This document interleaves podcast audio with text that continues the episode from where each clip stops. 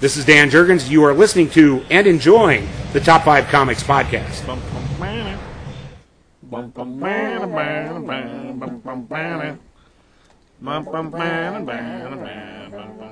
Welcome to Top 5 Comics Podcast. People talking about comics, pop culture, and events. With us today, we have the Master of Disaster, Josh45, What's up? and CBS. Hi, how you doing? See, today we're doing episode number 183. And the books we're going to be going through is uh, War for Earth 3, number 1, uh, from DC Comics. Slumber, number 1, from Image Comics. And then Wolverine Patch, number 1, from Marvel Comics. And after that, we'll wrap it up with an interview with uh, Mr. Jimmy Palmiotti from the uh, Rhode Island uh, Comic Con 2021. Uh, long overdue getting that done, actually, and I'd like to apologize to Jim for not getting it out there sooner. So sorry about that, Jim. Uh, but yeah, gracious man, awesome dude, done so many cool things, um, super fun to talk to, so that'll be really neat. Uh, but before we do all of that, we'll move into a little bit of news. What's in the news? What's in the news? Well, as far as things news-wise, I mean, uh, I've got a couple things today. So you said you had a couple things too, so you want to do you want to go first? How many things you have?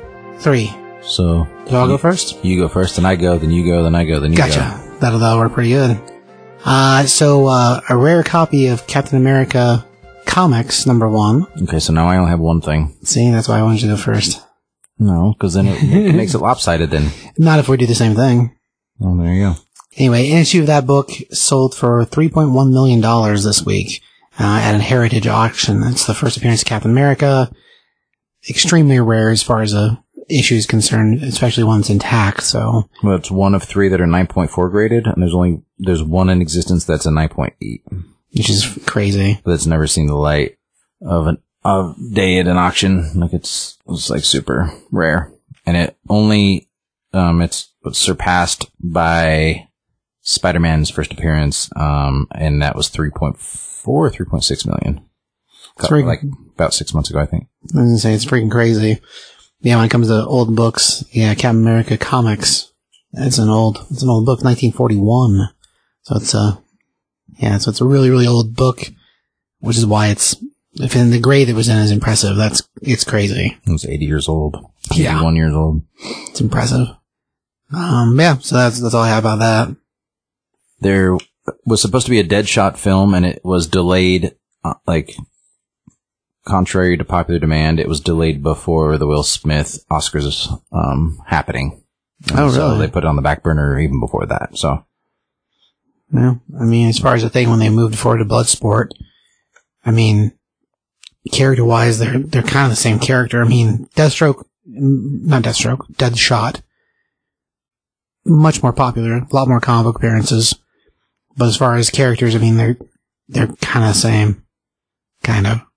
So, you move But- forward with Edward and the two just kind of replaced each other. So, I, I, I think it's still been cool to get another movie, but I mean, now who knows?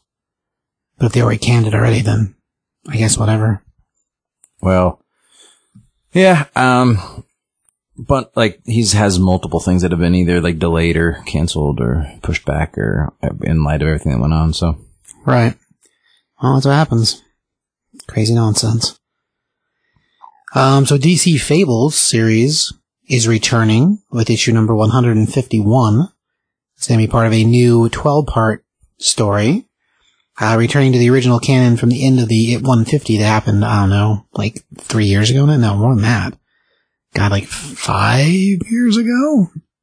Uh, the end of the series at 150, which was a trade paperback sized issue.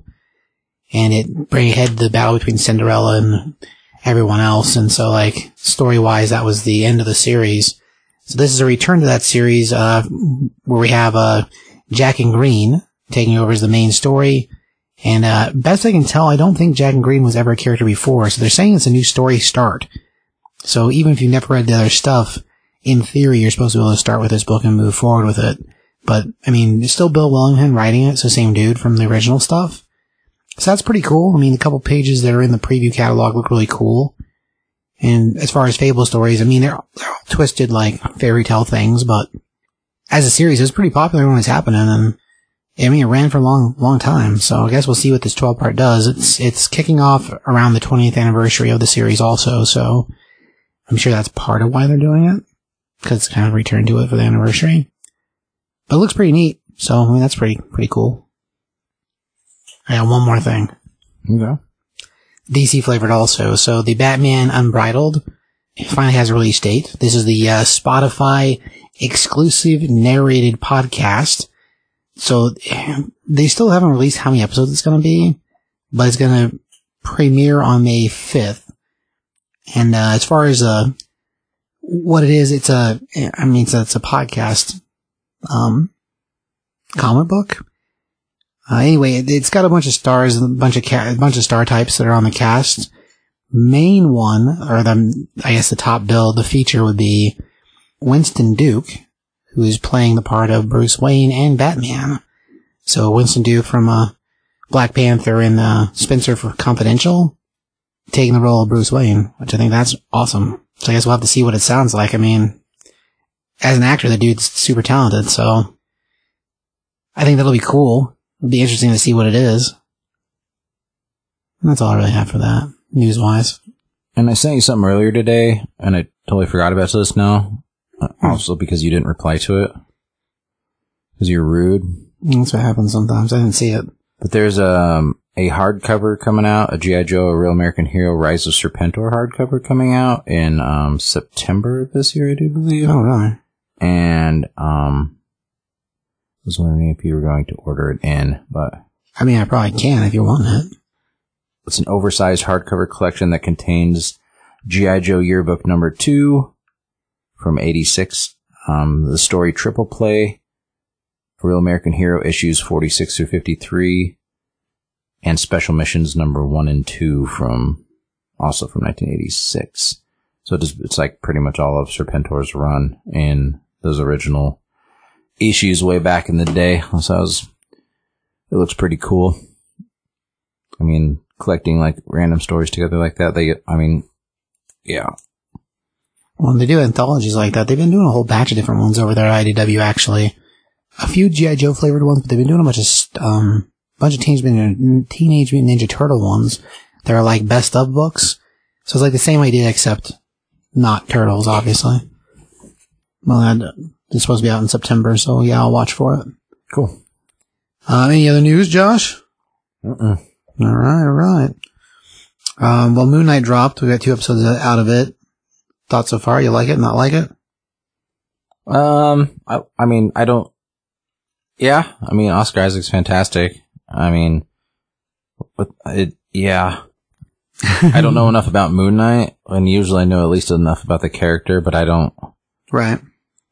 It's pretty good. I mean, the first couple episodes are pretty good. There's there's some weird differences in there between the books and the show, but I think by the time we get to the end of the show, the things that I find different will probably iron out because of the personalities and the way they sit.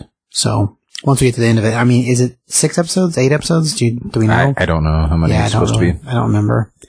Um, but yeah, first couple episodes pretty good. I mean, it'll be interesting to see like how that balances out. But yeah, it's uh, yeah, Isaacs is good and the costume looks awesome. So both costumes look awesome.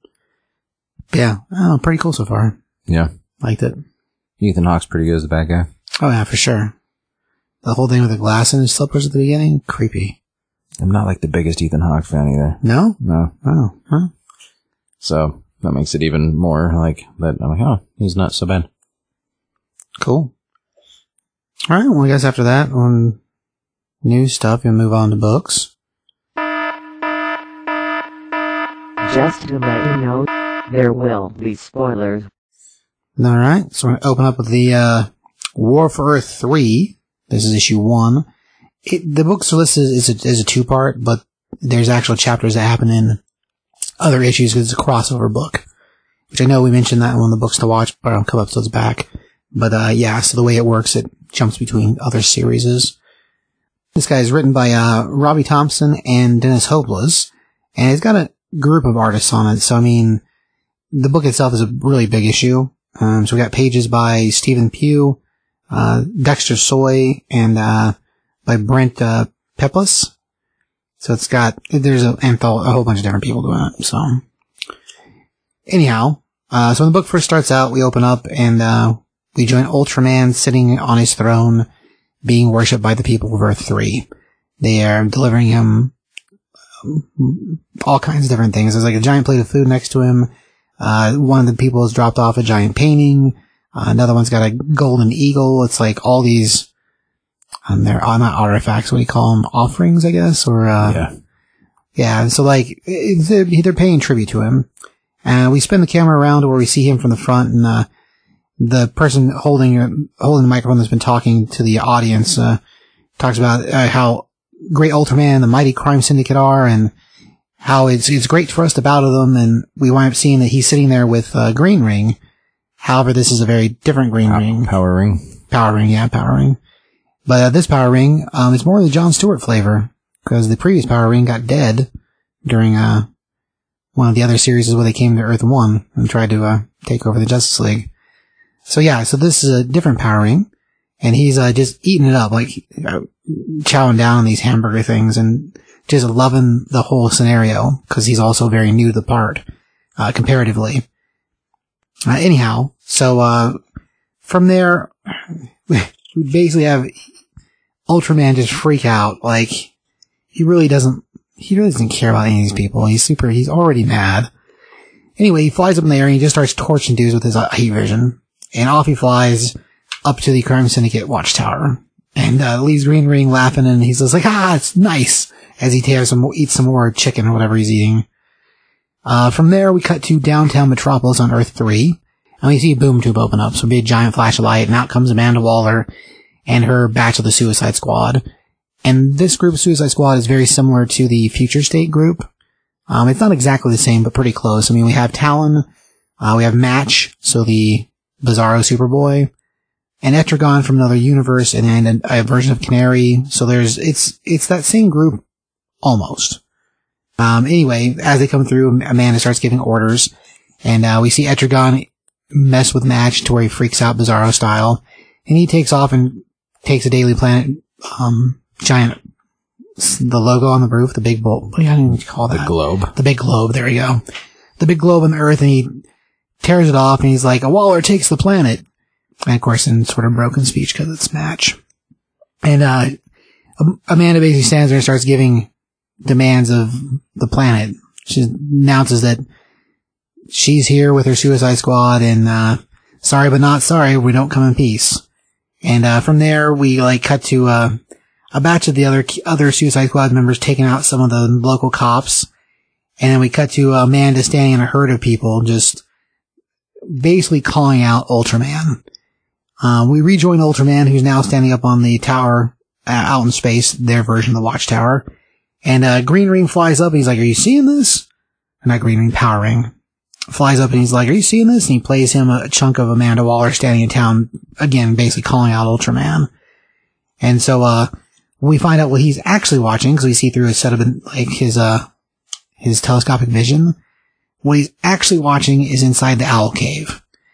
And inside the Owl Cave, of course, is the Owl, so the Earth 3 version of Batman. And he is in there with Donna Troy, Superwoman, the uh, Earth 3 version of Wonder Woman. And the two of them are engaging in, you know, bedroom activities. And uh, she knows that he's watching. She full like, talks to him like third, third wall breaking style while she has Batman tied up or Owlman tied up. And all it does is infuriate him even more. It's a whole messed up love triangle the three of them have going on. It's, it's really messed up. Anyhow, Power Ring's like, well, are you gonna do anything about this Amanda Waller deal? He's like, you go take care of it. I'm busy. And so off he flies to go visit Owlman. And so, uh, Power Ring basically takes to going down to whoop up on the Suicide Squad. And, uh, you know, just like any Green Lantern, he produces a lot of versions of rockets in himself, and he's just down there to destroy everything, thinks it's gonna be no big deal. Well, in the process of fighting, like, he's doing pretty good. I mean, he's beaten kind of everyone. He makes a giant fish and smashes, uh, smashes match up. And, uh, you know, giant, uh, monster truck and runs over a bunch of the soldiers from, uh, from, uh, the Suicide Squad. It's not actual squad members, it's the soldiers man travels with. So it's not just them as a team, it's them and then a whole herd of soldiers. Uh, anyhow, so he, in the process of doing all that, he's just messing everybody up. And now he's come down to where he's now faced up against Talon and Amanda, and he makes this giant chainsaw, and he's like, "Is there any reason I shouldn't cut you up?" And she's like, "Oh, I'm not." He's like, "Are you? Are you? Did you really think this was gonna be a trap, lady?" She's like, "Oh, not for you." He's, we just figured we'd beat you straight up. And he's like, "What are you talking about?" And then from there, we see behind him someone she ran with him that we didn't know she ran, which was Black Hand, who basically rises up right behind him and puts his hand on his shoulder, and then drains all of his ability and power because that's what Black Hand does. And he, he, he basically depowers him completely. And in the process of doing that, of course, the guy wearing the ring starts freaking out. Cause the way that, the way the power ring works is it feeds on its host and feeds off their fear. So unlike the Green Lantern rings, which is fueled by, um, the willpower that you use the ring yourself and your willpower lets you drive the ring, this is opposite, and the ring feeds off your fear and lets itself do whatever it wants. So it basically uses you as like a, I don't know, a puppet. Anyhow, um, so from there we cut to the owl cave, and uh, Owlman's in the process of putting on his boots, and uh, Superwoman's in the process of you know readjusting her outfit and putting her cape on. And about that time, smashing through the roof comes Ultraman, and he's just destroying everything. And he's so pissed and of course that makes her super happy. She thinks it's the greatest thing ever that he's come to wreck everything. And he basically nukes the Owlmobile and uh, starts burning heat vision through the ground at Owlman. He's like, you can't do this, man. Like, what are you doing? All this is doing making Superwoman super happy. She's like, oh, Clark finally does something. And uh, she tells him that he can't kill Owlman because that's it. That's hers. And uh, from there, the screens in the Owl Cave turn back on, and uh, Amanda Waller is now taking control of sending him the signal to the Owl Cave. She informs the uh, crime syndicate that uh, Power Ring has been stopped, and she shows him like green or uh, him on his knees, basically being held by the uh, Black Hand. And she uh, she orders it. You know, she she's tired of waiting around. That they need to send somebody else. And uh, Superwoman's like, "Ooh, respect. You need to go. You need to go take care of this." And uh, Ultraman looks at Owlman and says, "Owlman, go." and he orders him to go and take care of this Amanda Waller problem. And he's like, oh, you just blew up my car. Like, what? I don't want to go. And, well, of course, he reluctantly goes anyway because Ultraman would just kill him. It, that's all. I mean, they're all really evil, bad.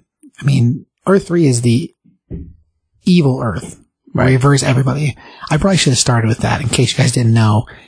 Earth 3 is full of the crime syndicate, which is the evil Justice League. So we have evil Superman, who's Ultraman evil Batman, who's the Owl, evil, evil Wonder Woman, who is Superwoman. Uh, we used to have Johnny Quick, but he's dead. He had died also. Uh, we have Power Ring, which is basically evil Green Lantern.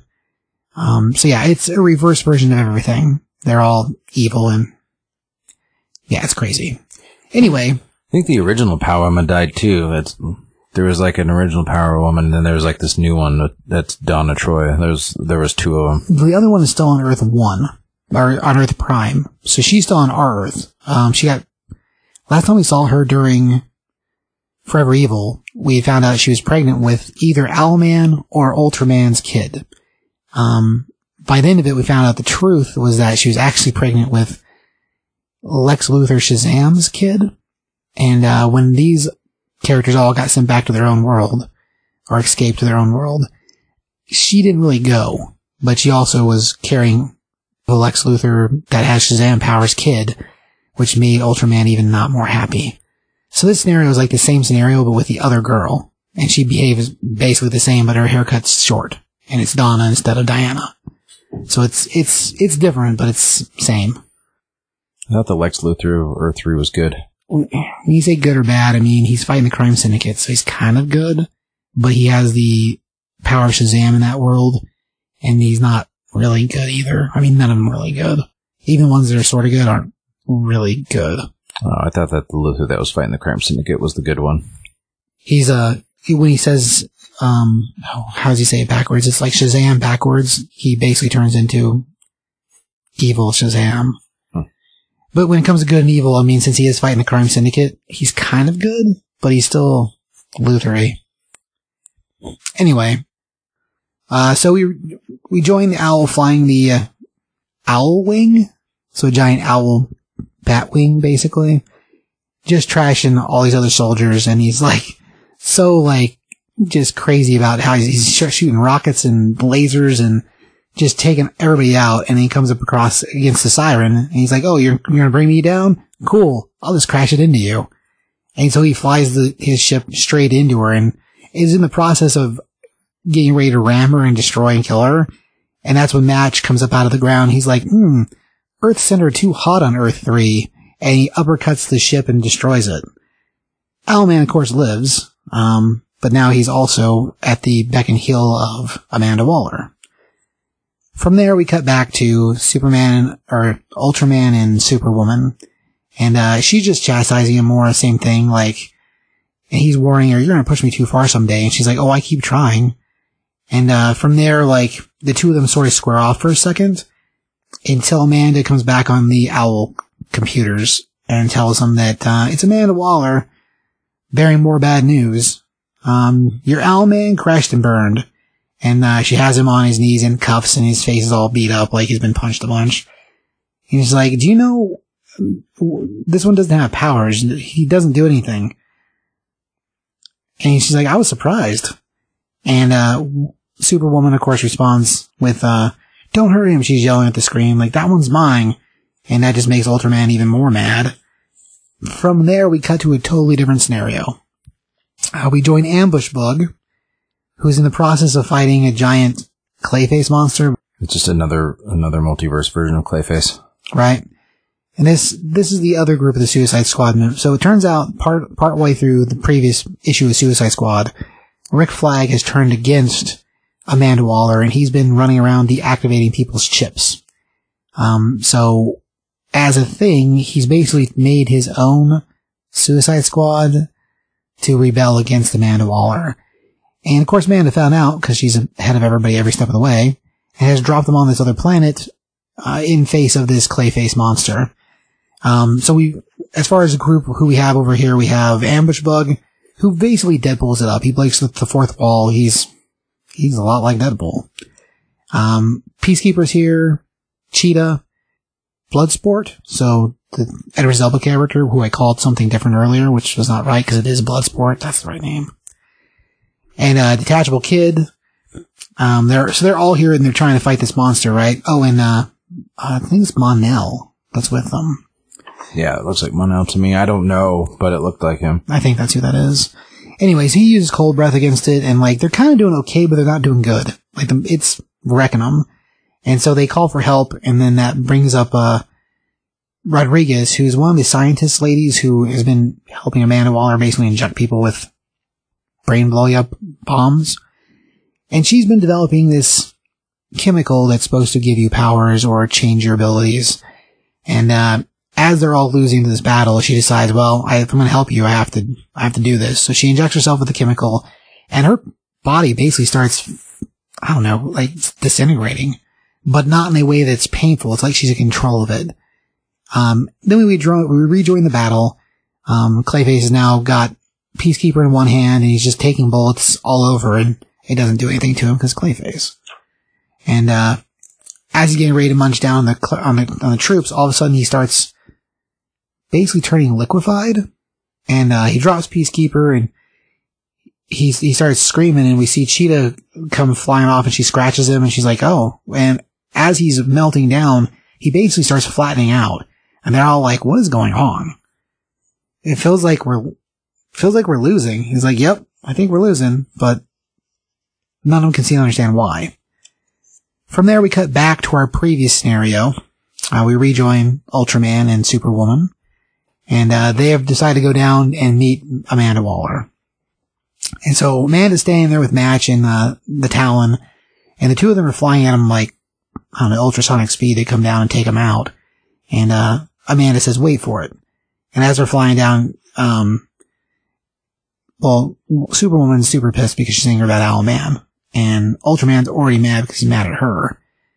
So neither one of them see Match coming, and he jumps up and grabs a hold of Superwoman. He's like, "Me a match, Superwoman!" And he smashes her into a giant building, and they basically they start fighting. And she's she's actually kind of like impressed, like for a second about it. She's like, "Oh, this is gonna be fun. I finally get to whoop up on one of you." And uh, from there, he, Ultra rejoined Ultraman and he's, he just basically shooting beams at everyone. He's like, you wanted Ultraman lady? You got me. And so he just heat visions the crap out of everything. It kind of frees Owlman and we see, uh, Power Ring go flying too. And the man is like, oops, you missed me again. I'm over here. And he's like, kind of burned himself out because he went super hard with the beams. And she's like, I suppose I could die, but then it wouldn't have been enough. And that's why I went to all this trouble. So she basically has managed to move herself super lightning speed, which is confusing because Amanda Waller first doesn't have super speed. Second, she isn't able to do what she appears to be doing. And Ultraman's like freaking out because he keeps trying to grab her and she just keeps moving. Well, I mean, we find out the truth is she's being moved by somebody else. It's Johnny Quick, which, uh, he's supposed to be dead. But Ultraman grabs him by the throat and, uh, he's like, Johnny Quick, how? It doesn't make any sense. We buried you long ago. He's like, it does, it will. Just hear her out. And so he convinces Ultraman basically to listen to Amanda. Uh, we rejoin the group who's on Earth Zero. That's where they were fighting the, uh, fighting the, uh, Clayface monster at. And, uh, we're, the group we're with right now is far away from the battle and they're watching it happen. And this is where Ambush Bug was at when he was giving us the commentary earlier. And, uh, the three of them are watching the fight and eventually part of the sand comes to them. And in the process of all this, we start seeing the ground that they're standing on start sucking out from underneath them and they sort of freak out for a second. And we find out that the doctor, the injection she gave herself, basically turned herself into a version of Clayface that's able to control sand. And so the whole time he was sort of melting down, she was drawing away from him, like pulling sand away from him to be able to control it herself. So she makes herself a giant version of herself and then basically takes to just dissolving him. And, uh, that frees the Suicide Squad or this group of Suicide Squad. And, uh, then we return to Earth 3. And now we have Ultraman having a conversation with Amanda while Superwoman still fights match. Anyway, as, as they're talking, she's like, this will always be your world, Ultraman, but be a god, not a king.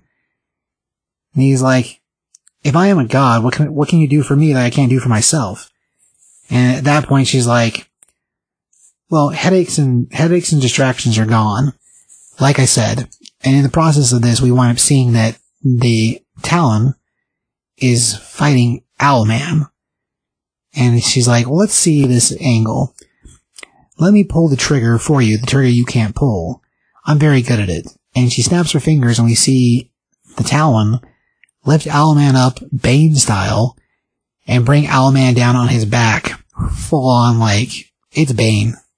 Break, he breaks the, breaks the Owlman's back. And she says, we are all tiny little ants to you.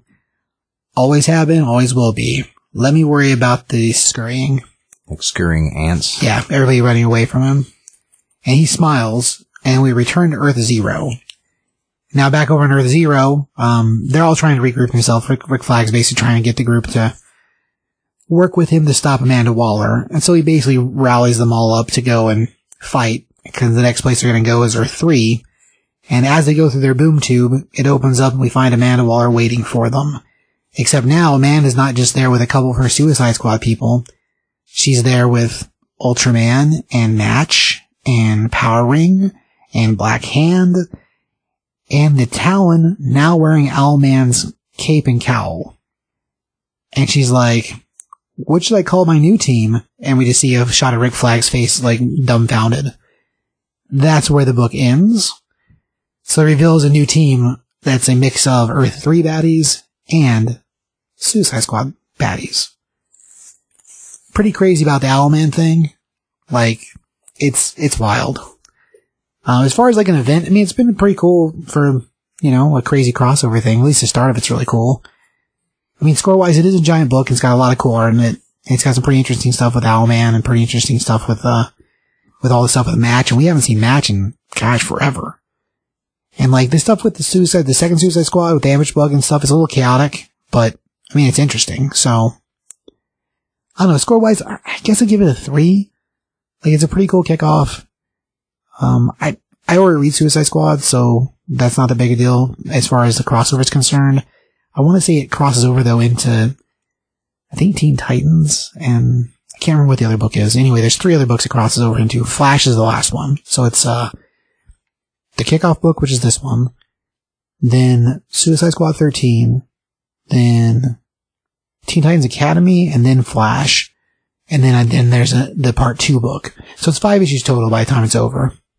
Anyway, first issue, like I said, I give it a three.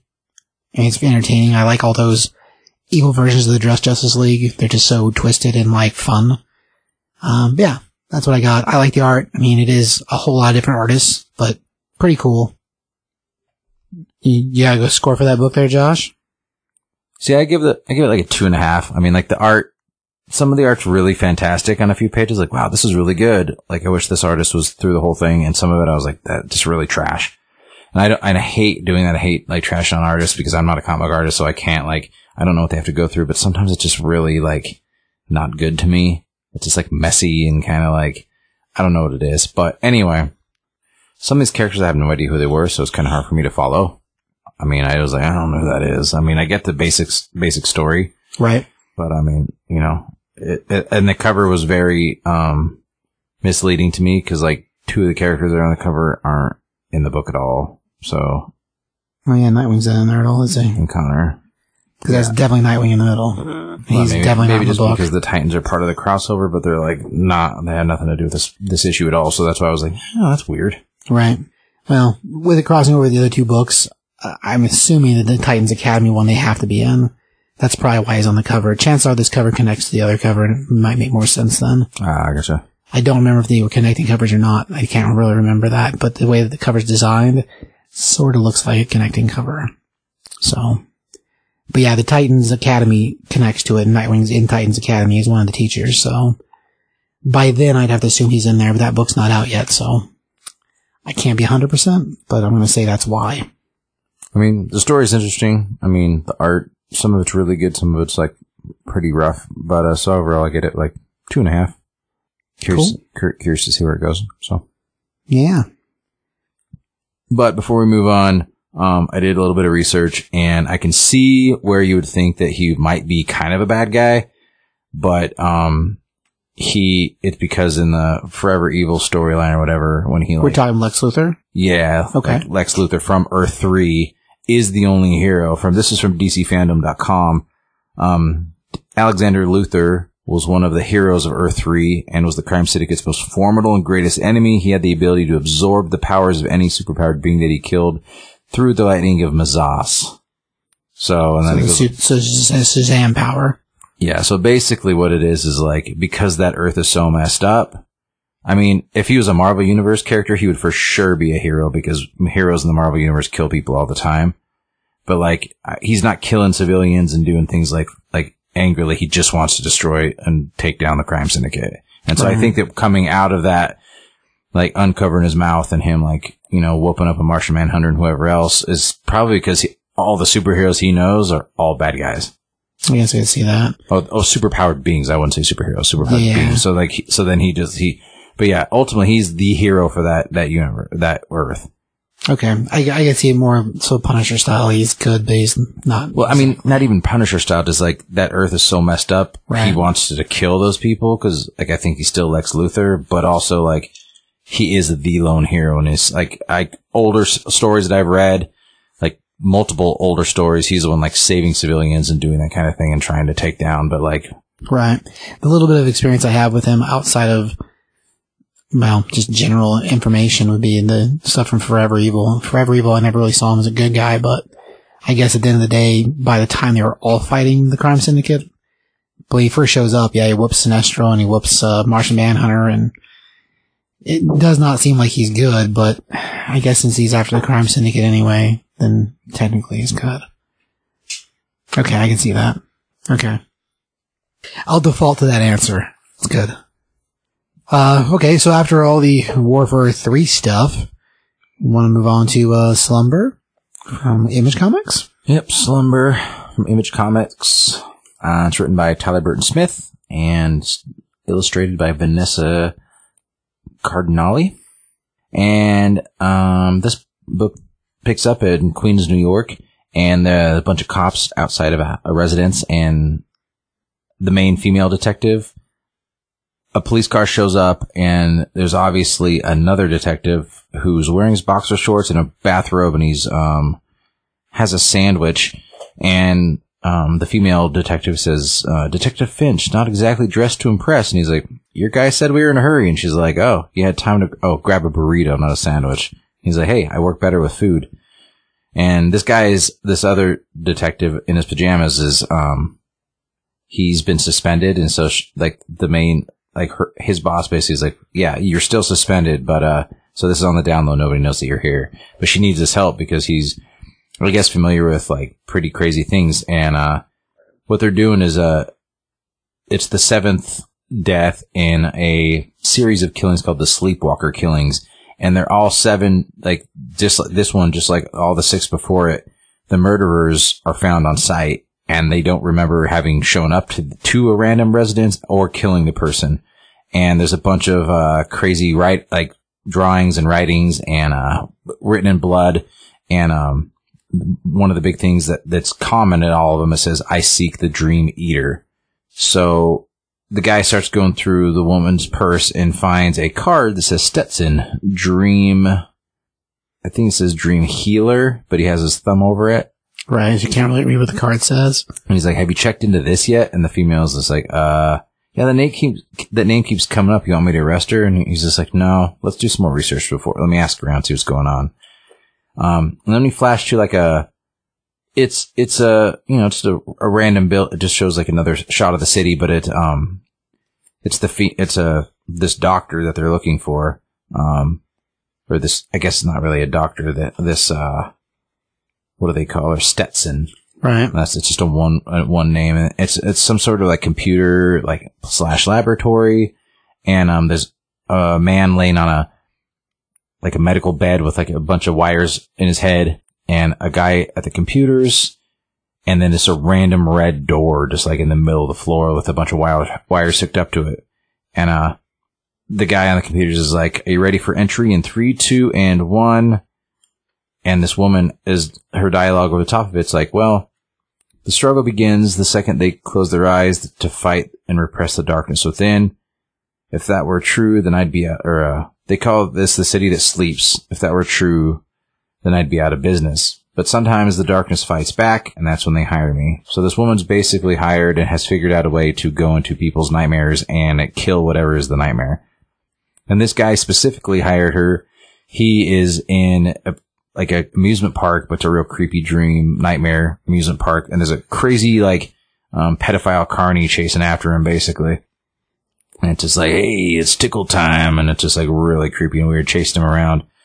And uh, he like runs into a building, and it's all crazy, uh, crazy MC Escher, like different points of perspective, like stairwells going all different directions, and uh, he's he's like, "Hello, hello, is anybody there?" And then he hears "tickle time," and he run, he's running, and he runs into his grandma, and he's like, "Grandma, I, I was," and he's like, "Don't worry, little lamb, you're safe here. Everybody's waiting to make a wish," and he gets ready to blow out the wish, and then his grandma turns into like a tickle crazy carny too, and um, the, The whole- woman. the whole time, like his head is like normal. Yeah, he's he's an, it's his adult head, but it's a little kid body. yeah. and has a birthday hat on. birthday hat on it. And all of a sudden, like out of the left of the out of the right of the panel, a shotgun appears and blows the the thing's head off. And uh she's standing there with like it's like he what looks like her partner and um she's like, What was I gonna say to this guy? And she's like, I think it was tickle this. And he's like, Okay, I nailed it. And the guy the guy that's the dream, the little the little kid guy, is like, Did you just he's like, Yeah, I killed that carny pe- like pe- pedo. Nightmare's gone. Sign here, please. He's like, I, I don't understand. He's like, you don't gotta understand. You just gotta sign. And then like the elf guy, that's her partner. Like he's got like a sword on his back and he's like carrying like limbs, like, like, like body, body limbs. Process of eating a guy's leg. Well, no, not yet. Oh, you don't, next. you know, yeah, he just has a backpack on with like a leg sticking out of it. And he's like, we talked about this Stetson rule 32, f- inform the client. And he's like, all right, Larry, you're dreaming. You hired us to enter your dreams. Take care of Mr. Tittlefingers over there. They say, in, um, if life hands you lemons, make lemonade. That may be true in waking life, but in, in here, we're the hand, we just remove the lemon. And like, the kid man's just like, what, eyes wide, like, I don't know what's going on. He's like, yeah, that, that doesn't make sense, is what her partner says. And he's like, it does so. And they started kind of an argument about like lemons and like, another thing, dream thing walks up. It's like, if you take a lemon, you should probably replace it with a comparable fruit. And so she shoots that thing. And, and then like the, the kid man's like, now I just kind of want lemonade. And then she looks over and her partner is like eat, chewing on a leg. And he's like, well, yeah, like I, I survive on human flesh. So what do you want me to do? And, uh, she's like, did you find that on a living person? And then all of a sudden out of, like, out of nowhere, this big creepy rabbit with like all the same drawings that were like found written in blood at the crime scene. Um, but has like overalls on and like one of its eyes is out. It's got like, like decomposing skin, maybe. It could be it's the fluff from the inside. I don't know, but one of the ears is chewed off. It's like, you're not welcome here. Leave this place, Dream Eater. And, uh, and she's like, relax, Thumper. I'm on my way out. And, uh, then she sees the symbols and she's like, it can't be coincidence. She's been here. The one who took everything from me. Valkyria, the Shadow Walker. She marked you. Where is she? And, uh, her partner says like, they're turning on us, Stetson. We gotta go. And, uh, she's like, he knows something. I'm not leaving till his, this a-hole talks. I was like, here comes the fun part. Um, Jing, readings are spiking. What's going on in there? And he's like, oh, the usual. Uh, she's losing it. Uh, right be a deer and collect Stetson, will you? And he's like, I'm on it. And so he pulls out his sweet sword and walks up and just starts like slicing things up to save her. They just keep coming, and keep coming, and keep coming. And she's like, let me go. I'm not finished. I got to get to him. I got to get to him. Cause there's all these other things trying to attack her and they're protecting the rabbit. And, uh, and they run through the door and shut it and shut it down. And they, that big red door shoots back into the floor. And the guy wakes up and, uh, well, she, they come out and they're all, they're all bloody and crazy. Like they were able to carry all that disgusting with them back through the door. And, uh, Stetson's like, that, that was Valkyria's mark. He, he's seen her. We got to go back in. And her partner now is like rule 17, promptly exit the dreamscape when the case is closed. You want to get yourself killed? Do it off the clock. And then the guy starts to wake up and, uh, he's like, what happened? Is, is, is it done? He's like, we got him. Nightmare's gone. You're going to sleep like a baby. He's like, my head's kill me. You didn't mess up anything with anything else in there, right? And they're like, uh, nope, squeaky clean. And, uh, so it's, it's obviously kind of weird because like her partner's an elf outside in the living too. So I don't know where he came from because it doesn't seem like in any other scenes before this that like, Yeah, he just shows up in the brain. I'm not Uh, really sure how that works either. yeah, he's like, he's got, he's an off color too. He's like a gray compare, or grayish, greenish blue. Depends like the, on the panel. But, uh, and so she go, see, they call me a dream detective, a nightmare hunter. The dark stuff that haunts your dreams. Um, I make it go away permanently. With a gig like this, suffice it to say, I've seen some things. Dark truths, buried secrets, the things nobody's meant to see. And then she's like, enough, stop talking. I was like, fine. So she's like talking to herself. And, uh, and then they go to like, it, it flashes to the interrogation room of the guy, the guy that they found that had murdered the, the most recent victim. He's like, I, I fell asleep in my own bed, I swear. When I woke up, I was in somebody else's house with the body, with the knife in my hand. It's like something infected me, took over my body. And, uh, the guy in the bath, the detective in the bath, bathrobe, uh, says that, well, that's, that's what the others say. Cute story. You guys all rehearse it together? Are you in some sort of cult?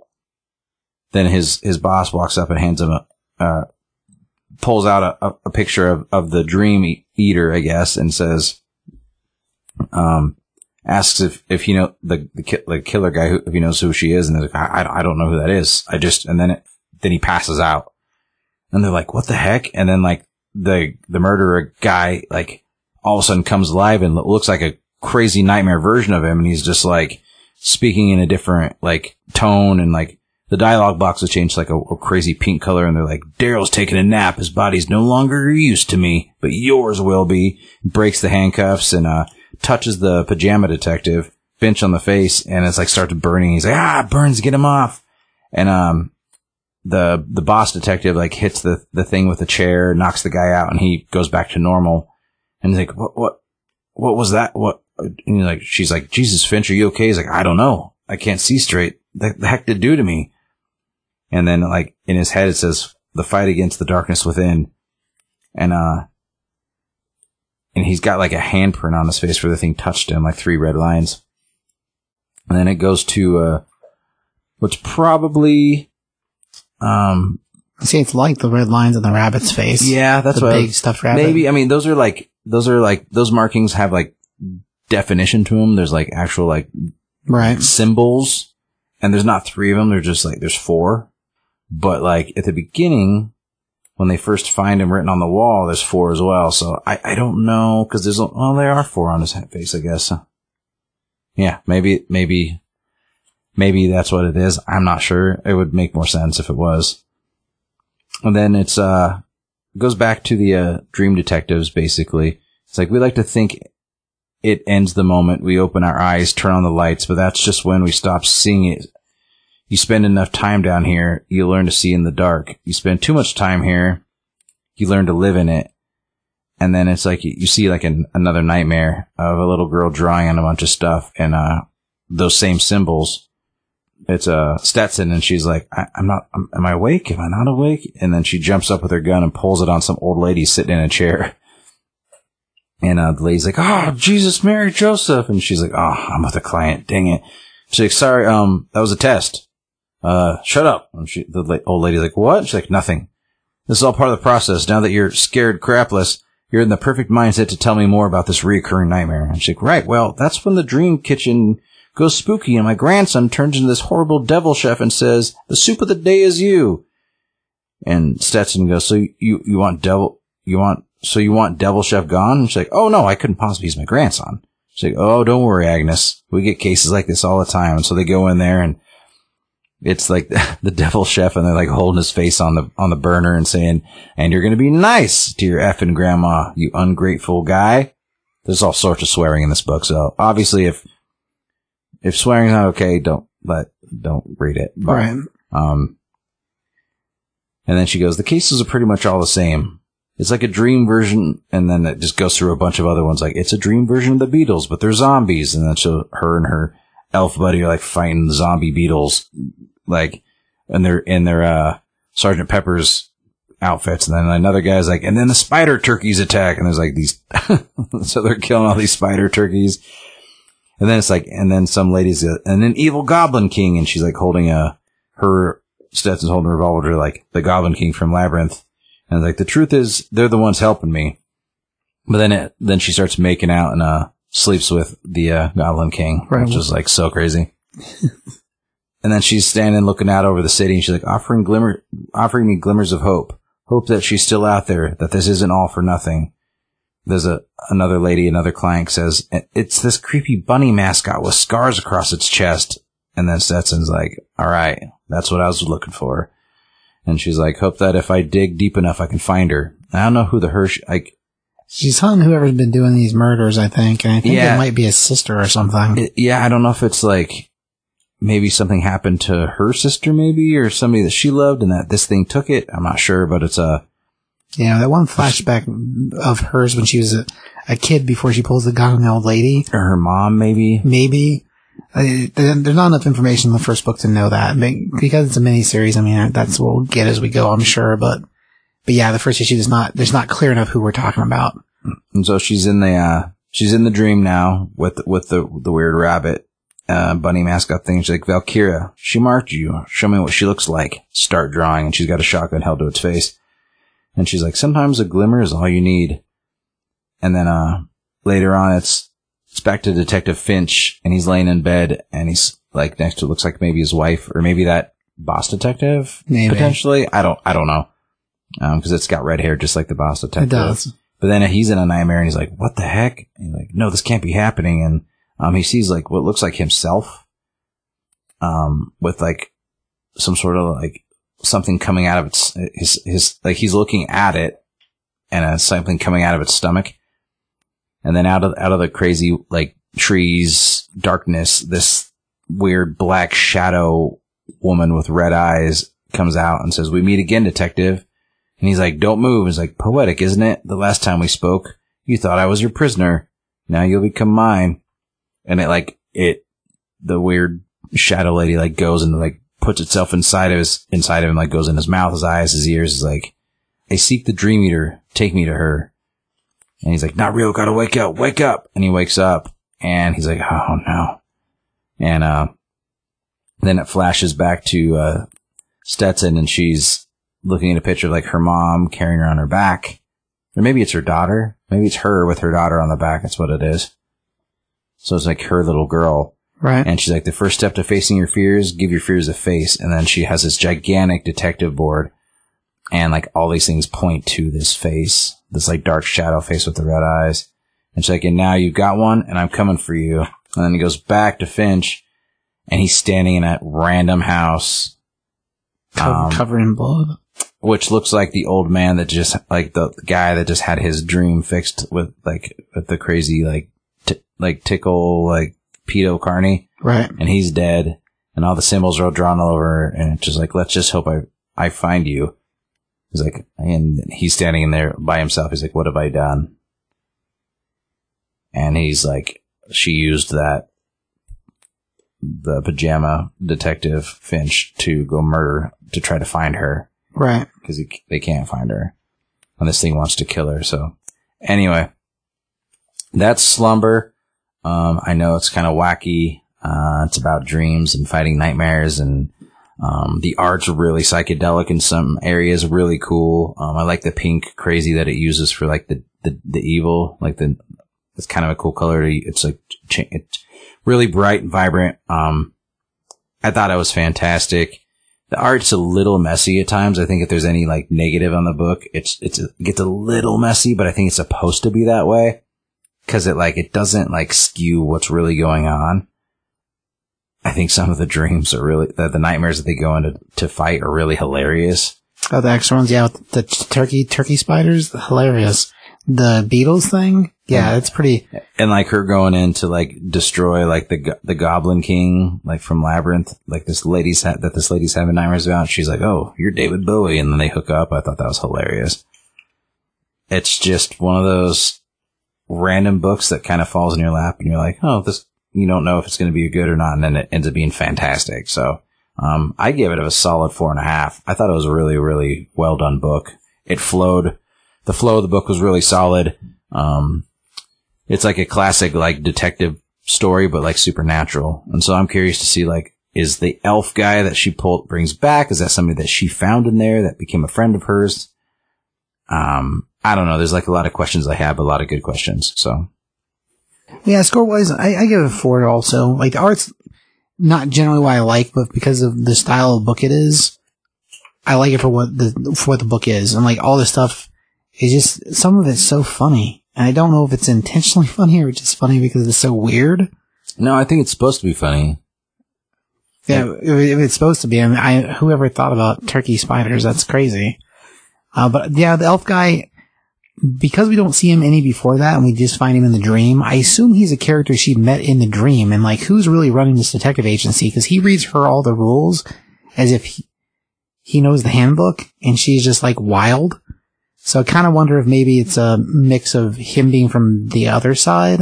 Yeah, possibly. So I'm, I don't know if it, end That's, day, that's what I kind of gathered from it. Cause like, right. I mean, at the end of it, it doesn't really matter. But as far as the thing, I assume that if we're getting more backstory on him, it'll probably be in the next couple issues. Uh, but yeah, like it's so wild. It's very, uh, I don't know. It's kind of like so. Think Lethal Weapon.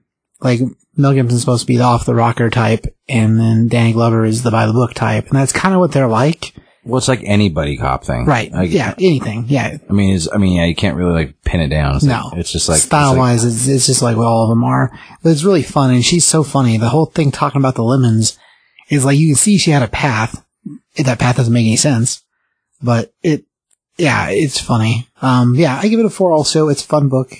I think uh, I could see this concept turn into like a show or a movie pretty easy. yeah, I agree. Yeah, like I totally could. I give it a four and a half though, not a four. Yeah, that's fine. But you said four also. Oh, did I? So I was like, I'm, I just Okay. want, I just wanted, I Yeah, just yeah. want No, no, I'm not taking, Reiterate I'm not that I taking like- your half away. You're good. yeah, I'll You're take good. my, put my half back up I'm there. not, I'm not taking your half away. It's fine. So I don't give that high ratings very often, so. No, it's fine. Yeah, it's the thing I could see is turned into a show pretty easy. So, I mean, if anybody from Netflix is listening, here you go.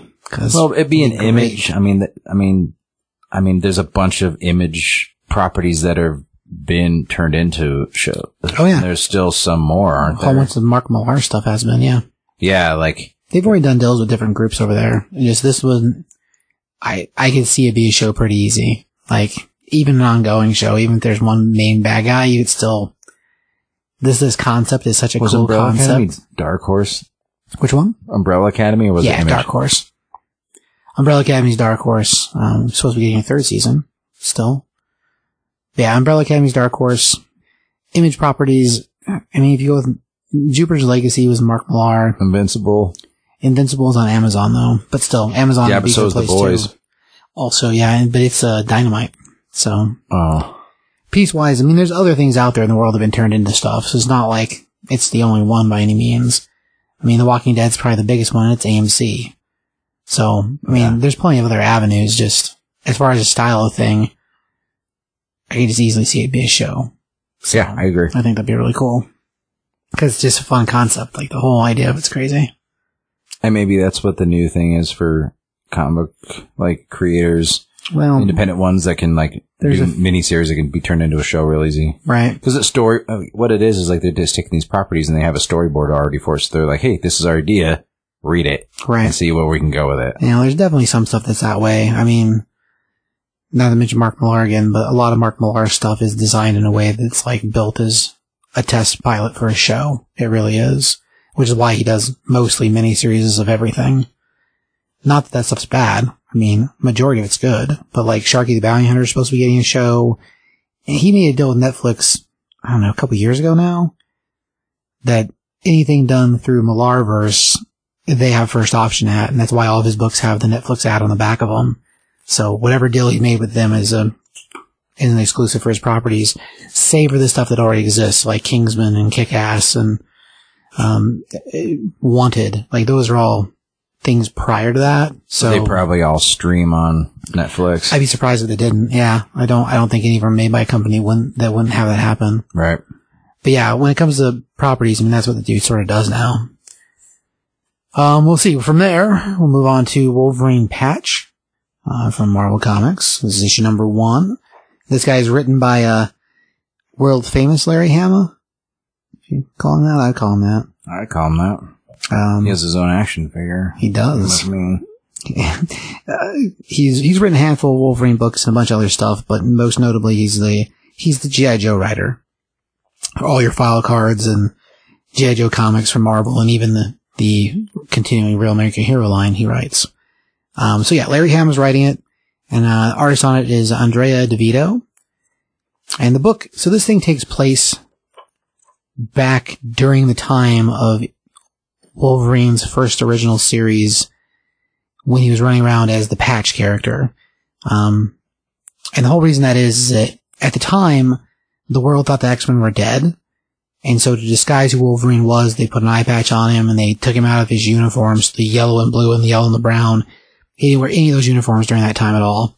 He mostly wore like a, like a black wife beater and like normal pants and gloves and anyway, Frank Miller wrote about that stuff and the whole reason he was incognito as it was, was to, uh, not alert the world to the X-Men being alive. So that was what the persona was about. it was also it was also Mar- uh, Marvel's way of making fun of like the ridiculousness of Clark Kent just putting on a pair of glasses and nobody notices him because Wolverine's so noticeable and all he got to do is put an eye patch on him. Oh yeah. Like really? Yeah, he didn't even change his hair really. In this, his hair is a little bit different, but in No, the it's not. regular books, it's not different at all. He's not. It's not any different. He looks literally. Man, like- he's got it combed back. I mean, I'll give you, it's, it's just brushed down in the book. It's just shorter there, dude. Like that, his hair's either short or long, but it's always the same. It's like, Wow. Regardless, he still looks like Wolverine. yeah, It like there's nothing matter. different about It doesn't it. change anything. Anyway, when the book first starts, we start with this monkey screeching in a cage, and uh, there's a little bit of a, uh, I don't know, I guess a setup page that tells you that they're in the highlands of Madripoor, and uh, we've pulled back to see that there's a whole room full of caged monkeys, and uh, we got a voice over there that says, "Ah, something's spooking the monkeys again." He's gonna be, better wake up uh, Mar San, let him know that everything's going crazy. They've caught wind of something they don't like in the woods. And we jump outside and we see there's two, these two, uh, buildings in the middle of the jungle. And, uh, anyway, eventually we meet the, uh, the doctor's been doing things and he's out there with a gun and one of the one of the security guard types who's also dressed like cargo shorts and wife beater and tattoos everywhere. It's like we should just shoot him and put him down until we can stop all this nonsense. Chances are they're getting upset by the people in the village. If we go burn that village down with all the people in their huts, we won't have to worry about the people bothering the monkeys anymore. The doctor walks out and he's like, ah, we won't do anything like that. We gotta keep this place off the guard. You stay away from the locals. And then from there we cut to Lowtown in Madripoor City, so a chunk of the city that's more, uh, risque, I guess. And, uh, we find Wolverine, Wolverine or Patch at the bar, um, along with, uh, his pilot buddy, and his pilot buddy is Archie uh, Corrigan, and, uh, this is the bar that Wolverine co-owns with a lady named Tyger Tiger, and it's T-Y-G-E-R, first name, second name T-I-G-E-R, uh, who's, her real name is Jessica, Jessica Hahn, uh, but she's a, she's basically a bar club runner and dresses very like Asian geisha style. Anyway, Wolverine's in there having a drink with him and he's talking about his woes of not making enough money. He's going to lose his cargo business and, um, his main deal is he transports cargo in and out of Madripoor and it's being harder and harder for him to keep his job going and the two of them are in there taking shots together and they're talking about the, the alcohol and Wolverine's like, this is supposed to be the best stuff in the house? And Archie's like, well, yeah, it's the best stuff you can get in Madripoor. And Wolverine, of course, is not impressed. Uh, from there, he tell, as they're talking, he tells Archie, uh, better keep it down about the liquor because, uh, Tyger Tiger's coming in and we don't want to upset my business partner. And, uh, Tyger Tiger shows up and she's got a guy with her, who's the prince. And Prince of Madripoor, he's just another gangster type. And, uh, he's got a job. He wants some help from Wolverine. And, uh, initially Wolverine tells him that he's not interested in doing any work for him. And he tells him, well, I need you to, to fly over and check out this area that's having some trouble in the jungle. And I'll tell you what, I'll pay your buddy here triple his fee if he flies you over. I need your eyes on it to see what you think of the situation to assess it. And because he offered Archie triple pay, and Archie's like, come on, man. Wolverine's like, okay, I guess, uh, money talks, so, uh, yeah, we're gonna go do your job. And, uh, off the prince goes, and, uh, Tyger Tiger gives him a kiss on the lip, or a kiss on the cheeks, and she's like, thanks for doing this, it'll smooth things over with our business, business dealings later. And Wolverine's like, yeah, yeah, just don't make it a common thing. And Archie's like, oh yeah, I get to keep my business open for another two weeks. And, uh, the two of them head off to his plane. Archie's hilarious. Uh, so as he's flying, they're, now they're outside, they're flying around the next day, and, uh, we join the two of them in the cockpit, and Wolverine's still full on his white tuxedo, like, patch outfit, which is kind of weird, but that's what he's wearing. And, uh, as they're flying above, he's like, well, look for anything with an opening. Chances are if there's anything happening out here, it won't be underneath this dense forest because there'd be no way to work underneath it. All you can do underneath it is sweat and slap at flies. And, uh, as they're flying around, they spot these two, these two buildings out in the middle of nowhere. And uh, Archie's like, I don't know, it looks like a research facility. And as they fly by, we get a look inside we see some of the guys hiding around the openings of the windows so no one sees them. And Wolverine's like, well, it looks abandoned, but I saw a glint over there in the far side. And fly over there a little bit. And so they fly around and we wind up seeing that what Wolverine spotted was actually a Russian, a Russian plane crashed in the ground. And not like a normal plane. This is like a crazy advanced flying gunship thing and it's all beat up and it, from the look of it, it's been there for a while. And Wolverine says something about that too. And, uh, as they're uh, talking, something blocks out the sun and the two of them look up and find out that it's a shield helicarrier. And, uh, they've sent a couple planes down and Archie's like, oh man, looks like they're trying to get us, they want us to get on board. And Wolverine's like, alright, go and go, go ahead and go up and get on there. And, uh, Archie's getting ready to land and he, he says to Wolverine, well, without a, without a catch hook, I don't know how we're going to do this. He's like, oh, don't worry. They turned into the wind for you, so it'll, it'll stop you. You'll be fine. And so Archie lands, and of course the two of them get out, and they are met by Nick Fury. And Nick Fury's super pissed that Wolverine's out there poking around in an area there they are currently under the process of, uh, surveilling. And he doesn't want Wolverine to get in his way and cause problems. And Wolverine's like, I go by Patch out here. And he's like, I don't care what you go by. Because at this point, you stay out of our business and I don't want you messing around in it. And he basically threatens him to throw him in the brig if he continues to get in their way. And he's like, so, so you bugger off, pal. Get you and your buddy out of here. You should feel happy don't just dump your plane off the back of the edge of the flight carrier. And so Archie and Wolverine both decide to leave. Well, they're told to leave. Um, in the process of flying off, Wolverine tells them to circle back around kind of close to the, the, the Russian plane they saw but make sure to keep the left side facing the uh, cargo, the helicarrier. And Wolverine tells him, I'll, I'll see you back at the bar. And off he jumps out the window. Very, I don't know, Captain America off the helicarrier out of the back of a Quinjet. Right. Um, so Cavalier, but he's like, this way, Shield doesn't see me because the, the plane will cover me from jumping, so they'll have no idea I'm down there. And then as he enters the tree line, he just hits every tree on the way down, constantly breaking things, cracking things, snapping things, smashing through all this stuff, till eventually he crashes on the ground.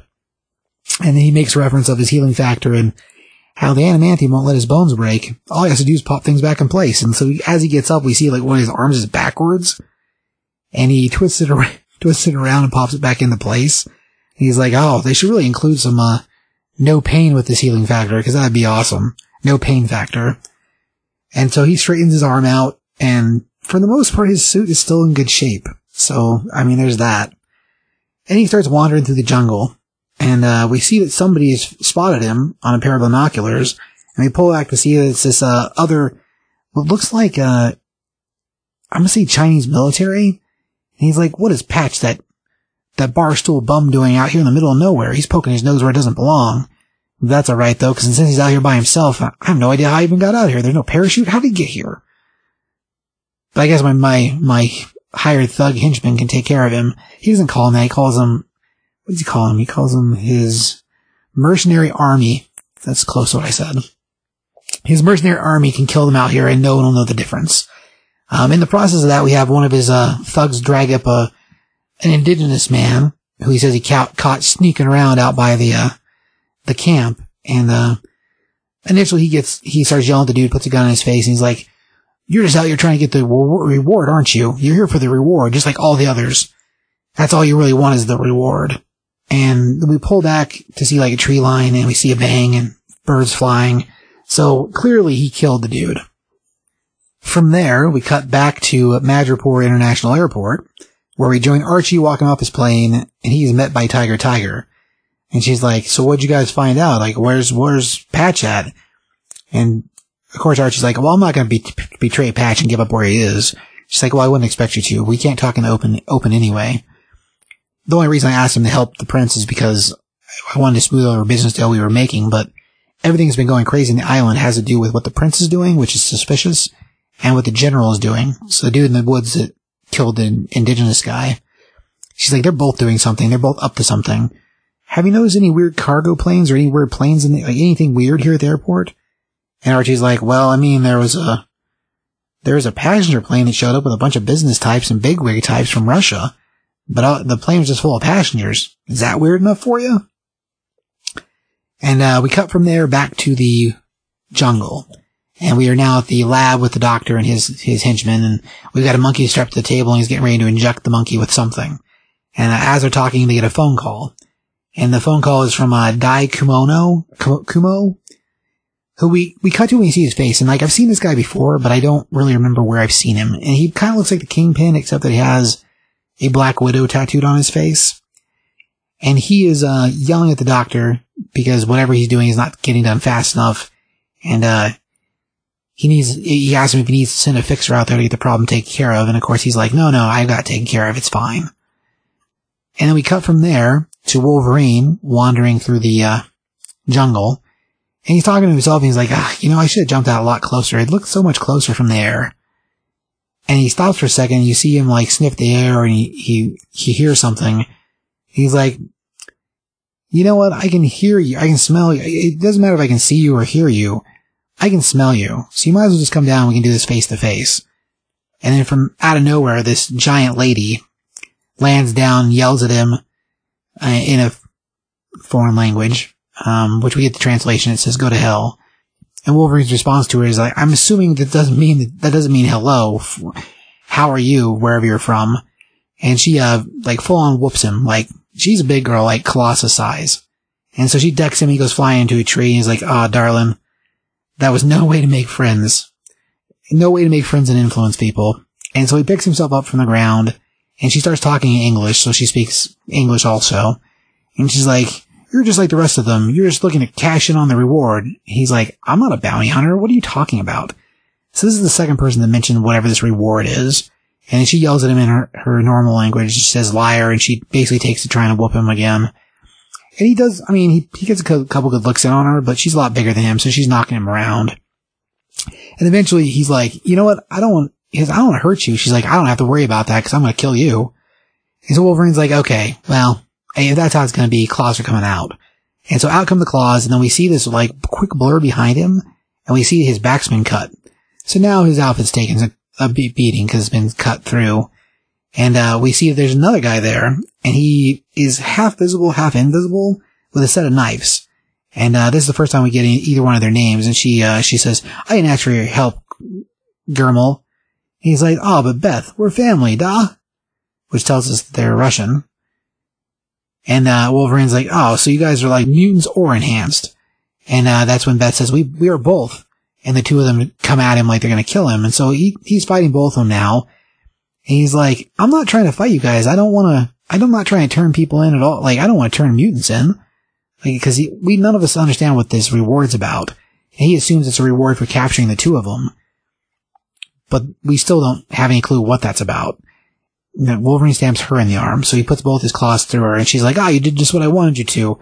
And then her brother runs around, or whoever he is, runs around behind him and gives him a couple good cuts, and she punches him in the face and tears his, his claws out of her arm and uh, they leave him flat on the ground, like back all bloody and presumably knocked out. And uh, he says to her, "Oh, even a, even a mutant can never revive from that. There's so much damage to him. He, he's done." And so the two of them walk off into the woods. Well, I mean, this is Wolverine, so you know he gets better. And uh, after he gets better, he looks around. He he sees the blood trail. and He's like, "Huh, she left a great blood trail." And uh, that's kind of where it ends, him getting up to go follow the blood trail to see where they're going. Um, as far as an issue, I mean, it's a miniseries, it's a five part.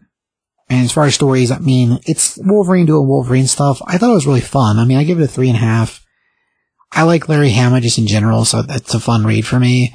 It does jump around kind of a lot because we go between the Madripoor airport, the Madripoor, or the bar, the jungle, the lab. So it's kind of, there's a lot of places we go to fairly quickly. It's interesting enough though, and I, I think by the time we get to the end of it, there's at least three different bad guys or groups running around. And whatever this reward's about, I mean, at least the general knows about it and these two Russians know about it, but the rest of us don't. So I guess we'll see what that is. I don't know. I give, like I said, I give it three and a half. I like the art. I mean, I like Wolverine, so I'm predisposed to like it, I guess. Uh, 45, what do you know about the, uh, I think that the Shield and the Russians are looking for that downed aircraft. The Maybe, Russian- the downed yeah. Russian aircraft. I think what's going on in that hut is a totally different thing. Yeah, like I was saying, there's, there's multiple bad, there's multiple things going on. Yeah, but that's I think what sh- like that's what they're looking for is that downed aircraft. Well, it makes sense because when we see it, like Wolverine says, it's like an experimental aircraft. The way it looks Yeah. doesn't make sense for the time frame at all, and it's not like a, it's not like a normal looking aircraft. But um, I don't know. It's hokey, man. It really is. Like, like literally, it says when they're in the air when, when they get offered the job, and he's like, "Let's not make a habit of th- habit of this," and then it like skips to like the next page. It says the next day, and like he's still wearing a tuxedo, like in the plane. That's what I said. Yeah, it's Yeah, weird. like- that part's weird. He like seriously is like still wearing a tuxedo, and I'm like, really? Yeah, I the mean- costume change, the, the the fact there is not one, is a little weird. But yeah, I don't know. I think it's odd personally. Like, I, I think the whole thing's just kind of, kind of hokey. But I don't know. Is it supposed to be an ongoing or what? No, it's a five part Oh, miniseries. five part. Yeah, it's a miniseries set in the past. Uh, they're doing a batch of different books that are flashing back to older times. Uh, there's an X Men book coming out. There's X Men '92, and it's like it's 1992. There's X Men Legends that the first series just wrapped up at issue 12, and it jumps between different parts. Like one of the books is before New Mutants becomes a thing. One of the books is before Excalibur becomes a thing. The next series is doing the same idea, and it's it's timing. So you're doing another series of X Men Legends and the time frame it's picking up is around the same time Wolverine and the Hulk have their first run in, and is about part of why Wolverine was there. So story elements that were never included in the original stories because they didn't have to think that far in advance. And Noah back then asked questions. So this is the same idea. It's a return to older time with a story, with a writer that's from that time frame. I mean, Larry's from the 80s and 90s. That was his highlight. Yeah, I mean, it it like some of those early GI Joe books, and even well, I feel like they they flowed better. Like, and then the current run, the Real American Hero stuff now. Sure. When I did flip through it, it it, it reads rough. Like I I mean, I don't know. Like it, his right, Time, time's caught up with him. his writings haven't aged. His writing hasn't aged well. I mean, I didn't think that. The, I don't. I didn't think it's hokey, but I, don't- I didn't think the writing was bad. I didn't, Right. The jumping around was just. It was just seemed like you could have inserted like anybody into that role. You know what I mean? You could be like insert Duke here, and it would have been like a GI Joe story pretty easily, kind of thing. You know what I mean? Like, Sure. Other than him using his claws and talking about his healing factor, there's no, I mean, I mean, yeah. insert wise was whatever. I mean, I give it a three and a half, probably. Like, I mean, how some people are with like, I guess, I don't know, I'm trying to think of a comparison that like some people will just read everything and like, like never tire of it. Like how you and T Brown are with Batman. Like, you'll read anything Batman.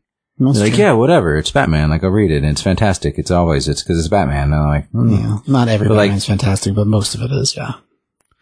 Well, I mean, and to you guys it is, but like, I mean, and I don't say everything's fantastic, but like Wolverine to me is always like, uh, if Wolverine's in a book, it's always going to be at least good. Right. It doesn't matter like what version of him you get, like it's always going to be, it's always going to be pretty good. So, I mean, yeah, Alright. I also thought the, the costume si- si- situation was a little weird. I don't know why you'd ever get onto a, a plane to go surveil an area and wear a a full- tuxedo, like Yeah. didn't even change. No. It's like he didn't even like, it's not even that he didn't change. It's like, did he even go home? I mean, probably not. I mean, it's Wolverine. He's a hard drinking, hard playing dude, so probably not. I mean, the way they make it look, if, if the two things they didn't need to have the tomorrow or the next day, if they wouldn't have that caption there, it would have made more sense. Like, cause it, when in the bar where they make the, proposals made, we have no idea what time of the day it is. They didn't tell, they don't tell us Madripoor at night because it, it doesn't say that. So like the two of them are in there drinking. For all we know, they're day drinking. I mean, Archie's in there complaining about not making money as a pilot and being in debt and Wolverine's like, this alcohol is not the best alcohol ever. So it, Well, Tyger Tiger says good evening. oh, I guess she, okay. Well, if she says good evening, then it sets the time frame for night. But that also doesn't have to be there. She could just say, hello, boys. I mean, you could rearrange some of that wording and it wouldn't matter to make the jump to the plane more immediate. But yeah, that part, like I said, I while I was doing the description, I said that it's, it's weird that he's in the suit rather than anything else really. Because the normal patch, like costume, is like the all black.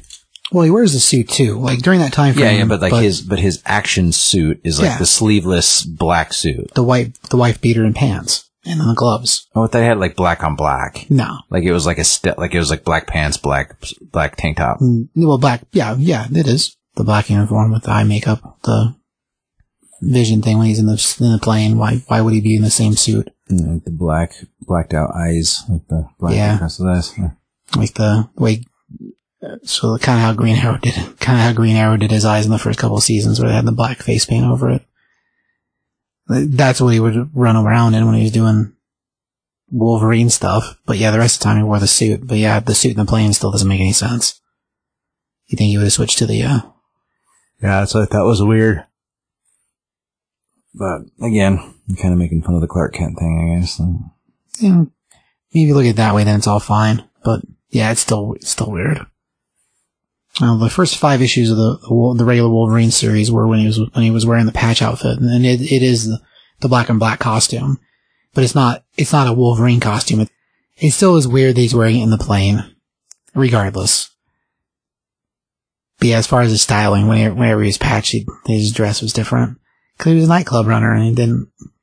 Yeah, I don't know. Yeah, I agree. It's still weird. Well, see. So after books, we'll move on to, uh, we'll do the, we're on the interview with Jimmy Palmiotti.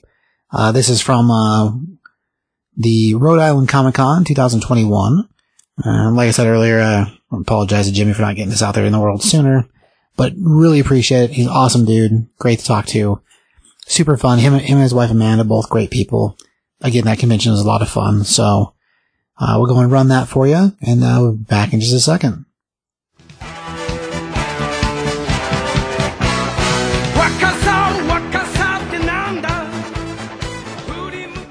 Steve at Top 5 Comics Podcast here at the Rhode Island Comic Con 2021.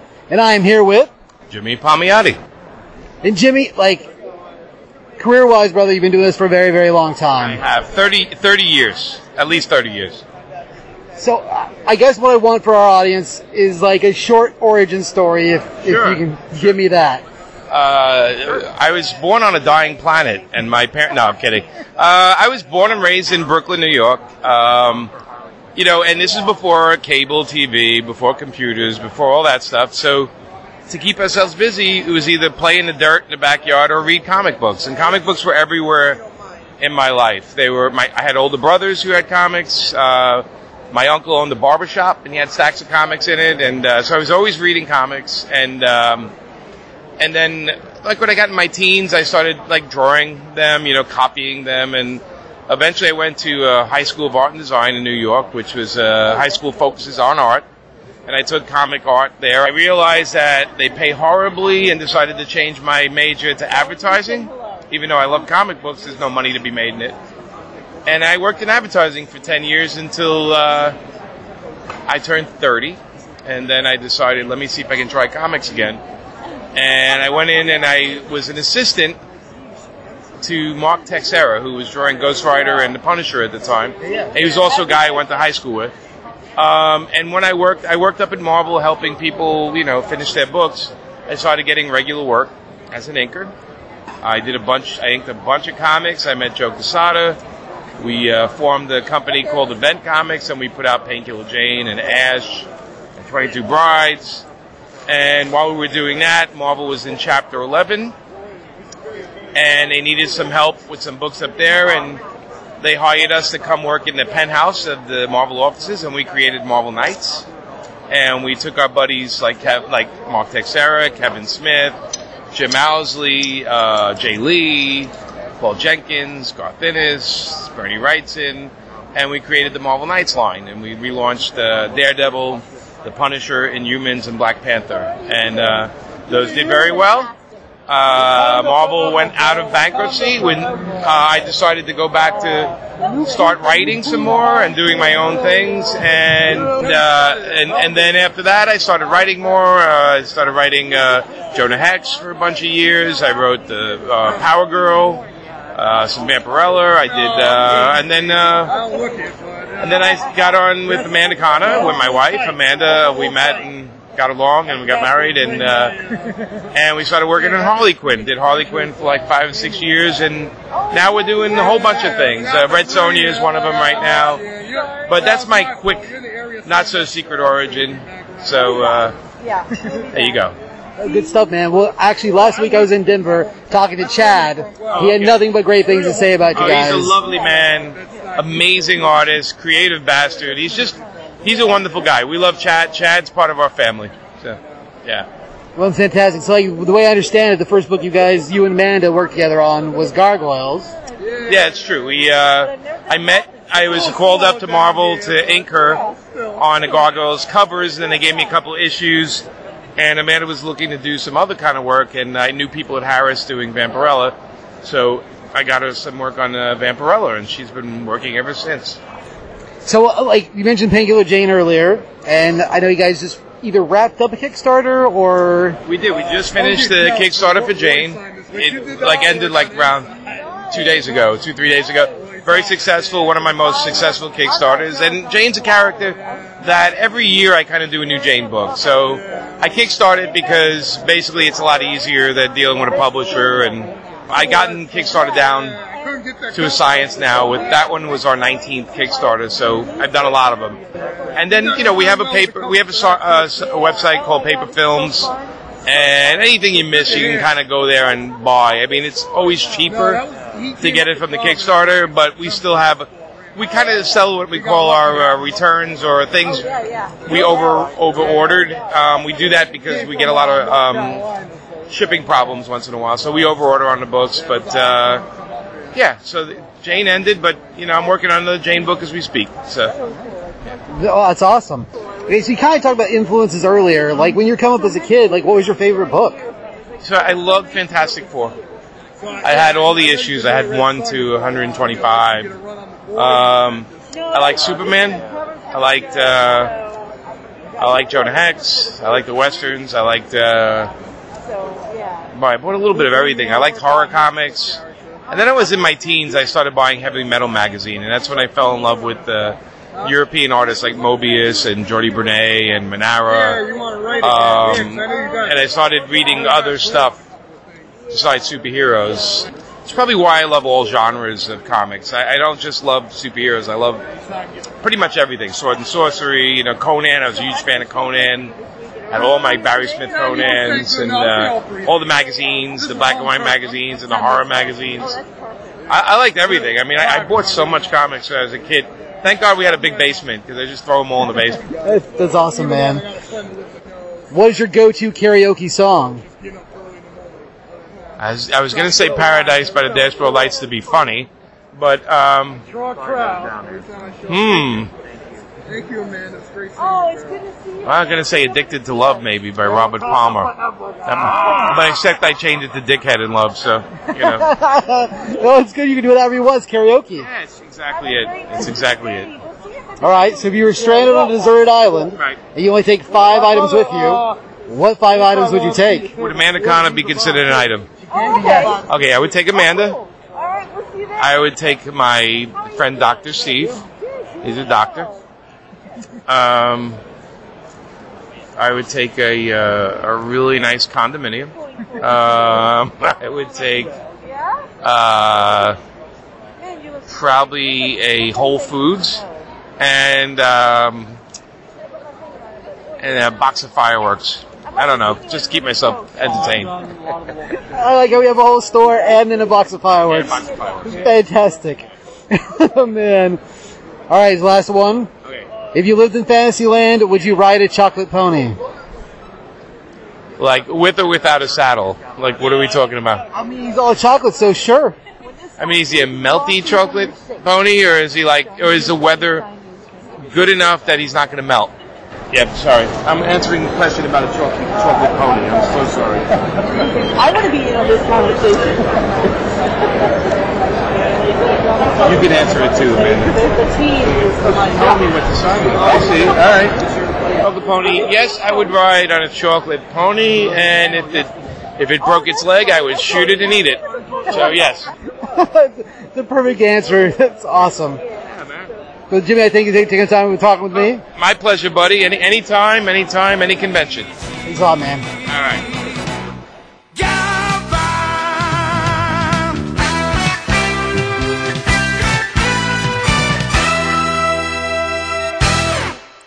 And just want to thank Jimmy again for taking the time to sit down and chit chat with me during a busy convention. Lots of people, lots of things. Um, gracious dude, so awesome. Um, yeah, fantastic people. Both him and Amanda are great. Um, see, so after that, uh, what'd you learn today, Josh?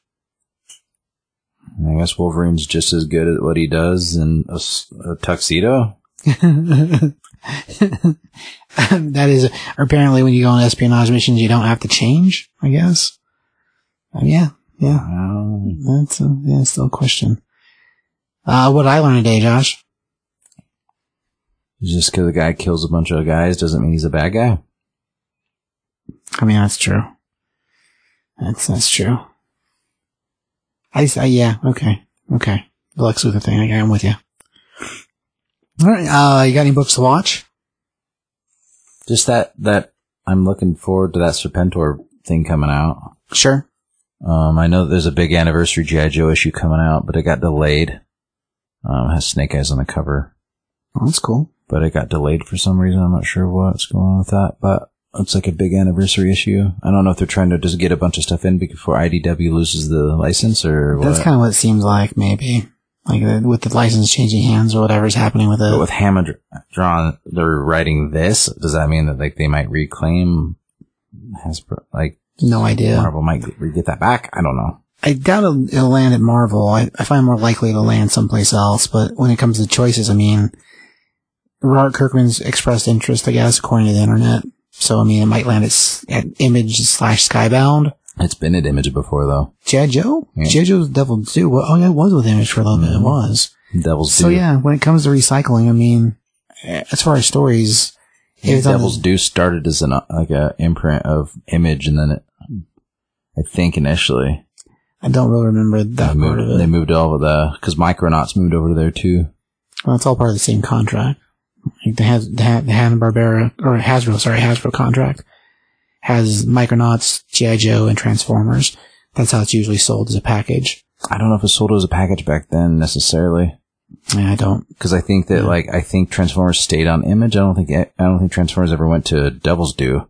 It stayed on Image because it's a bigger license. They did go someplace else though. They went to. They might uh, now, but no, yeah, there probably were separate back then. Like the current contract with IDW is for all of them because it even includes uh, uh Action Man Mask. and Mask and uh, Rom. But at one point in time, and it might just been that they didn't have the other pieces. But Transformers with was with Dreamwave for a little while. yeah, you're right. It so was. like, but that was the only book that they had. it was. What was? Were they part of Image? Were they? I don't think so. Dreamwave, Dreamwave wasn't. Dreamwave Wave, Wave was uh Pat Lee's imprint. You know what? They may have started as it though. So I feel like it started as a. Gosh, you know, I'd, I'd have to go back and look at some of that stuff. Cause from what I remember, Dreamwave was its own company, but I think it spun out of Image because Pat Lee was the guy in charge of all that, and it was Pat Lee's company. And then it ended basically because Pat wasn't paying people, and then he kind of disappeared. Like Alvin, his brother, is still doing stuff, um, but Alvin would have been working at the company for Pat. So I don't. If it spun out of there, that Dark Minds book went over there too, and it was an image book initially. So maybe I guess I don't really. I don't think it was an imprint. I think it was It was. own. Was it? hmm Um, Pat and Roger Lee both founded uh, brothers founded Dreamwave Productions in Toronto, Canada, '96 as an imprint under Image. Okay. So that imprint, That's where they first published Dark Minds. Was their first book they did underneath it. right? So that being an imprint would have been how it connected to that contract. So I guess they were technically all under Image. Well, at, at the end of the day, the imprints are run separate, even though they're connected. Because yeah, that whole company went under because Pat wasn't paying people, or whoever works for him is supposed to pay people wasn't paying people. So that ended Dreamwave. But yeah, like as a thing, if if they were connected at the beginning with Image that way, that's probably how that landed over there, imprint wise, was from Image. So that still connects the contract. Whether they had all those pieces or not, I really don't know. I mean, that's more of a yeah, that's a that's a different kind of question. I have to do some more research to know that. But yeah, when it comes to different places it's landed, I mean, I guess it could go back to Marvel. I mean, Marvel has been picking up a bunch of the old stuff they used to have. I mean, they have Conan now. Uh, they picked up the well, they didn't pick up. They appropriated from buying Fox, um, both Aliens and Predators. So, I mean, maybe I'd have GI Joe back in the Marvel house. It'd be interesting. I guess we'll see. Um, so as far as books to watch, uh, what I, what I would give you is, uh, DC's got their Flashpoint Beyond getting ready to come out. Uh, issue zero drops next week. It's, uh, it's a return to the Flashpoint world with Thomas Wayne and, uh, it's still Geoff Johns writing it and the first zero issue, all the, all the images out for it look really cool. And uh, the Flashpoint story was really cool. So I, it'll be interesting to see Johns doing another batch of, of stories connected to that. I think that'll be really cool. Uh, DC's uh, Catwoman number 40, 43 in particular is a Catwoman uh, Harley Quinn story, and it looks great. Like the cover is so cool. Um, so I'd say that guy because if nothing else, it'd be a fun one-off type story. And there's a couple new ones coming out from uh, from Image. One of them is Do a Powerbomb. That's the name of the book. It's uh, being written by Daniel Warren Johnson and is also drawn by him. The same dude who did the uh, Beta Ray Bill series fairly recently, and it's a it's a miniseries. It's seven part, and it also all to do with a uh, wrestler who's or a lady wrestler who has wanted to be a wrestler her whole life, but she's been stuck underneath the uh, the legacy of her mom, um, and she gets invited to join this wrestling league that happens to be run by a necromancer that's basically summoning the undead, is what it looks like.